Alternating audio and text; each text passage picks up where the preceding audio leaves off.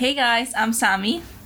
And I'm Marcos. And welcome to another great episode of the Legal Vibe podcast. If you're new here, we're a legal podcast that is run both by postgraduate students of technology and law programs here at Queen Mary University of London. We're extremely excited to show you guys what we have planned for this year.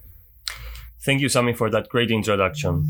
Just to add some more context of who we are, we're part of a new podcast team, which includes postgraduate students from the School of Law pursuing both LLMs and Master of Science, as well as a wholesome bunch of tech students from Queen Mary who will help us to accurately contextualize our legal analysis within the boundaries of practical technology solutions and applications. And can you tell me a little bit about how this year is going to be different from the last one? Well, the exciting difference is that um, with this novel multidisciplinary approach to creating legal podcasts, we'll finally have the capacity to satisfy our audience curiosity in niche areas.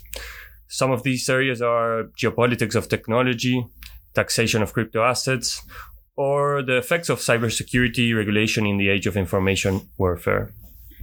And tell me, Marcus, are we going to keep our formula of having specialists come in as guests to offer more insights into these amazing topics? Of course. It is important to have distinguished experts share their perspectives and experiences in these areas. During our brainstorm sessions, we realized that we can gain a lot of information from thought leaders within the legal profession and accomplished alumni who have amazing stories to tell. I want to take a moment to talk about our main sponsor, which is the TMT Law Institutes. They incorporate activities of Queen Mary academics that teach and research in the areas of law concerned with media, information, and communication technologies. The Institute's core program, which is taught in London, is technology, media, and telecommunications law. They have an amazing a variety of models such as music industry contracts, art and fashion intellectual property, as well as media and culture. Is there anything that I have left out, Marcus? Well, I think it would be a pity not to highlight the amazing exchange opportunities Queen Mary has to offer, such as the Paris LLM, taught and assessed entirely in English, while still being in a Parisian setting. There is also a joint program run between Queen Mary and the Beijing University of Post and Telecommunications.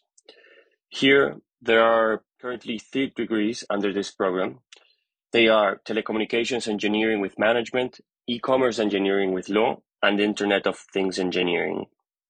Going back to the modules you just described, um, Sami, I'd love to get into music industry contracts. Oh, wow. Thank you so much for all of that information, Marcus. I also want to share with our listeners our initial conversation with the TMT Law Institute director, Gavin Stoddard. He joined us and he had a really interesting topic of how we can elevate the listening experience for our audience. He was really useful in guiding us how to improve this podcast for you guys. He's really interesting. Did you know that he's a member of the British and Irish Law Education and Technology Association since 2002.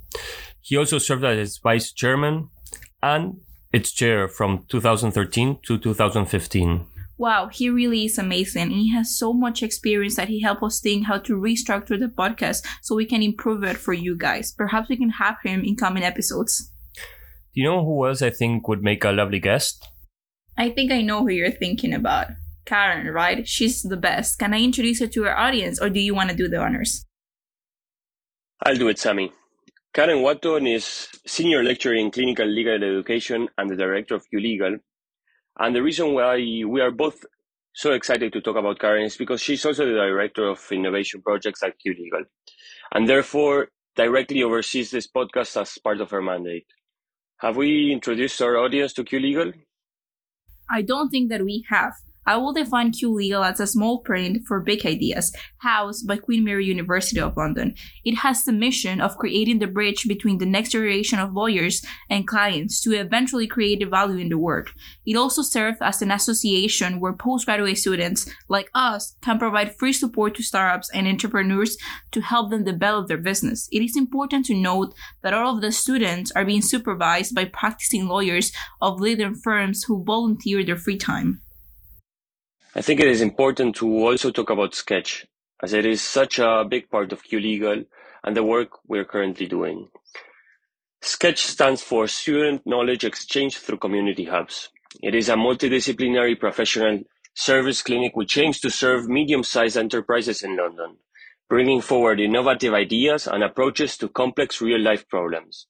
As of September 2022, around 2,000 students are supporting the local community through Sketch.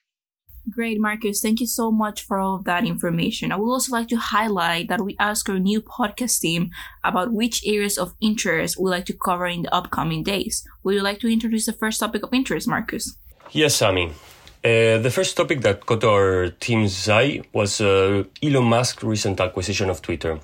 It is a controversial subject, especially when it revolves around the fundamental right of freedom of speech um, so our fellow teammates came with a bunch of key questions uh, on this topic. Um, basically asking themselves whether there is an extent to which social media companies should protect against the freedom of speech, what are the limits of public discourse on social media, and how can regulators maintain a balance between censorship, corporate interest, and free speech.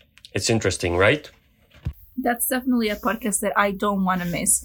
Another point of interest that our team found out is how the pandemic affected legal practice across the globe. An interesting discovery was that most common law jurisdictions were based on a face-to-face court hearings and paper-based submissions, and the pandemic completely forced them to change this across the world, like adopting new technologies such as live streaming. And these developments beg the question, is the future of legal tech already here? Should lawyers wait for another pandemic or market shock to take on technology? How is the legal tech experience from one jurisdiction to another? That is indeed interesting stuff, Sammy.